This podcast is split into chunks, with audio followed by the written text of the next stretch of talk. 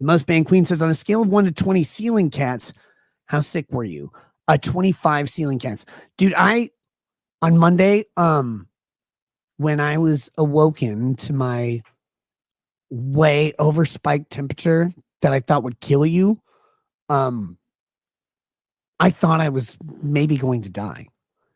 But very quickly, my temp was brought down, which was nice. I had a bunch of people taking care of me, and uh, some really special people helped bring me from the brink of a really, really bad, like a bad fever.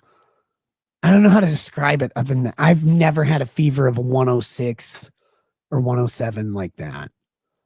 Uh, it's to the point where if it had persisted for even like a half hour, it would have been a 911 call. But it came down really quickly. Um, people jumped into motion to get me, uh, to get my temperature down. And uh, it was fucking terrifying though. So it was, it was bad. It was very bad. So